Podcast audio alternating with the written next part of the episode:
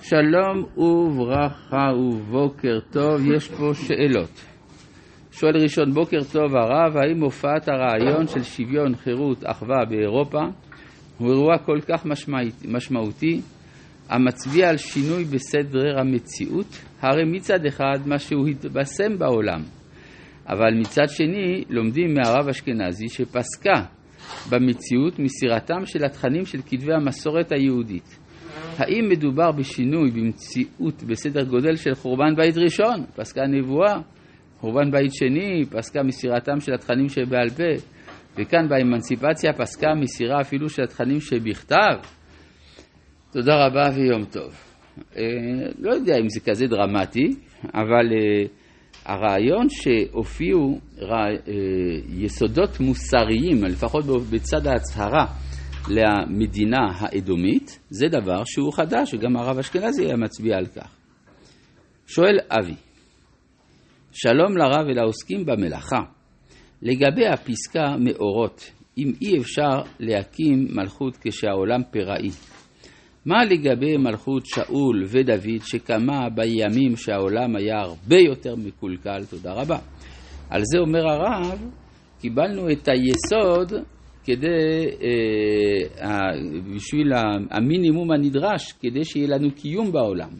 אבל כיוון שנגמל הגזע, הודחנו ממלוך. כך אומר שם הרב. טוב, ובכן אנחנו ממשיכים בפרק ל"ג של ספר בראשית בפסוק י"ח. פסוק י"ח בפרשת וישלח. ויבוא יעקב שלם עיר שכם אשר בארץ כנען בבואו מפדן ארם. אז הסברנו שיעקב חושב שבשכם הוא ימצא את החתן של דינה, שאיתו הוא יוכל לבנות את השבט השלוש עשרה. שכם, כפי שציינו, היא העיר שנתנה את שמה לאדם, בעוד שאצל חנוך האדם נתן את שמו לעיר, זאת אומרת יש ירידה מן האישיותי אל הסתמי, כאן יש עלייה מן הסתמי אל האישיותי, העיר מחזירה את השם. אגב, גם שם בפרשת בראשית, ויקרא שם העיר כשם בנו חנוך. ולפי הטעמים היה צריך להיות שמתחת למילה כשם יהיה מה שאחינו הספרדים מכנים מעריך ואחינו האשכנזים מרחה. ובמקום זה יש שמה מה שהאשכנזים מכנים טיפחה והספרדים אה, טרחה. כלומר, כאילו יש הפסקה. ויקרא שם העיר כשם, כשם אותיות שכם. בנו חנוך. זאת אומרת שבעצם שכם היא התיקון של העיר שבנה חנוך. אז הייתה מחשבה שאולי אפשר עם אנשי שכם לבנות עתיד משותף, וכפי שקרה, ככה הרב אשכנזי אומר, קרה כך ליהודים בצרפת, אחר כך בברלין או במוסקבה, שחשבו שהמשיח הגיע לשם. אבל התברר שעדיין אותו גוי הוא עדיין ברברי, ולכן אי אפשר לבנות איתו. יחד עם זה, מהסיפור של שכם ודינה יצא בכל זאת משהו, כי הרי לפי המדרשים, הבת של שכם שיצא לה ממעשהו, הבת של דינה שיצא לה ממעשהו של שכם, היא בעצמה המאומצת בבית פוטיפר והיא אסנת בת, אסנת בת פוטיפרה והיא אשתו של יוסף והיא יולדת לו שני שבטים אפרים ומנשה כדי להשלים את השבט השלוש עשרה שעל זה נאמר וזרעו יהיה מלוא הגויים בא להשלים בתוך האומה הישראלית את מה שלא הצליח בינתיים מבחוץ. אבל למה כל האירועים ההיסטוריים הקשים בשכם, שם מדינה, שם... זהו, זה תמיד, זה, זה המקום של ההכרעה, של ההכרעה בין הטוב לבין הרע או בין הברכה לקללה. שם זה, יש שם שני הרים, הר גריזים והר עיבל, כדי להכריע. וכיוון שזו הנקודה המרכזית מבחינה גיאוגרפית בארץ ישראל, אז שם גם כל האתגרים. אז או שזה מצליח או שזה קטסטרופה. כמו גם תאריכי גאולה, תמיד חישובי קץ, אותו הדבר, שהתאריכים האלה משמעותיים, רק הם לא מנוצלים כראוי. וייחן את פני העיר. וייחן זה מלשון חנינה, עשה חנינה לעיר. מה זה חנינה לעיר? אומרים חז"ל, תיקן להם שלושה דברים. תיקן להם שווקים, מטבע ומרחצאות. מה זה הדברים האלה? זה שלושת הדברים הנדרשים בשביל לבנות את, באופן מוסרי את חיי הנישואין לפי תורת ישראל. מטבע לקידושין, שווקים לכתובה, מרחצאות לטבילה. וזה התקווה של יעקב, שזה יתוקן. ויכן את פני העיר. המילה פני מקום בתנ"ך זה תמיד מזרח. הוא חונה מצד מזרח של העיר. לפי מה שכתוב בספר יהושע, אותו מקום שבו חנה יעקב הוא המקום שבו נקבר יוסף.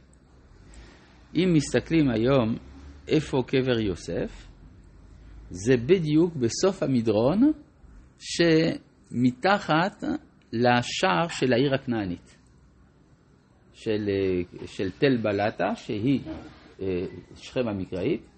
אז שם רואים שתי אבנים גדולות שמשני צידי השער, השער שדרכו נכנסו שמעון ולוי, עד היום זה אפשר להיכנס שם, ויש מדרון מגיע בול על קבר יוסף, מה שמוכיח את האותנטיות של הזיהוי. כן, לא שזה איזה קבר שייח מאוחר או משהו כזה, זה באמת שם. יותר מזה, לא ידעו שזה שם שכם, עד שנעשו שם חפירות ארכיאולוגיות, אז עוד יותר מוכיח. ויחן את פני העיר, וזה מצד מזרח כמובן, ויקן את חלקת השדה, אשר נטע שם אהולו, מיד בני חמו אבי שכם, במאה כסיתה, אחד משלושת המקומות, שאין אומות העולם יכולים לומר גזולים הם בידכם, כיוון שקנינו אותם בכסף מלא. ויצב שם מזבח. אז בעצם יש לנו שלושה מקומות כאלה. כן, יש לנו מערת המכפלה, קבר יוסף והר הבית.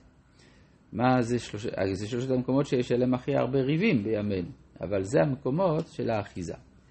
מדוע? הם נמצאים במרכז הרכס המרכזי של ארץ ישראל.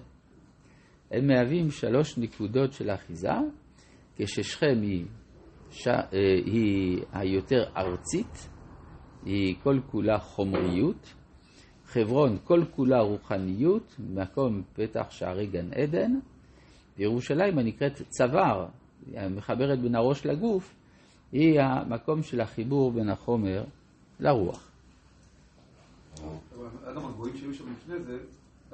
כן, כן, ברור.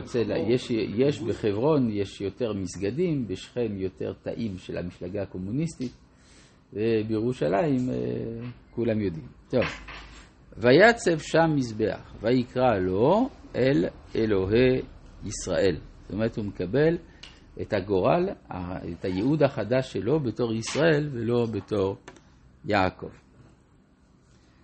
פרק ל"ד פסוק א', ותצא דינה, בת לאה. מה זה לצאת? זה להרחיב.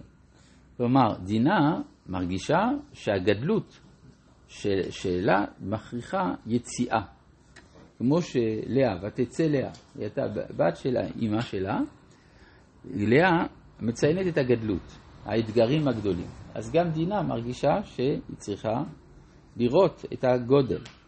אשר, בת לאה אשר ילדה ליעקב, לכן מציינים שהיא בת לאה אשר ילדה ליעקב, הרי ידענו את זה מקודם, להראות שזה המשך של האופי של לאה, לראות בבנות הארץ, וירא אותה שכם בן חמור אחיבי, נשיא הארץ, ויקח אותה, וישכב אותה, ויעניה. למה זה כך? זה משום שהוא חש שדרך הבת הזאת יש כל עוצמת החיים של העולם. הרי זה לא סתם, כל מה שקורה במשפחת האבות איננו איזה תאונת דרכים, אלא זה ההבנה של התוכן הגדול שנשאו בתוך המשפחה הזאת. לכן אה, חז"ל אומרים שמהתשוקה של, אה, כך אומרים המקובלים, שמהתשוקה של שכם לדינה, מזה יופיע בעולם נשמתו של רבי חנינה בן תרדיון. מה זה קשור בכלל? רבי חנינה בן תרדיון היה אדם שהיה חפץ בתיקון העולם כולו באופן מיידי. הוא לא היה מוכן לסבול את השלטון של רומא ולא היה מוכן להתפשר איתו, בגלל שהוא היה אדם מוחלט, כפי שעולה מכל הסיפורים עליו בתלמוד. ואז בעצם הוא המשך של ה... הנטייה החזקה הזאת.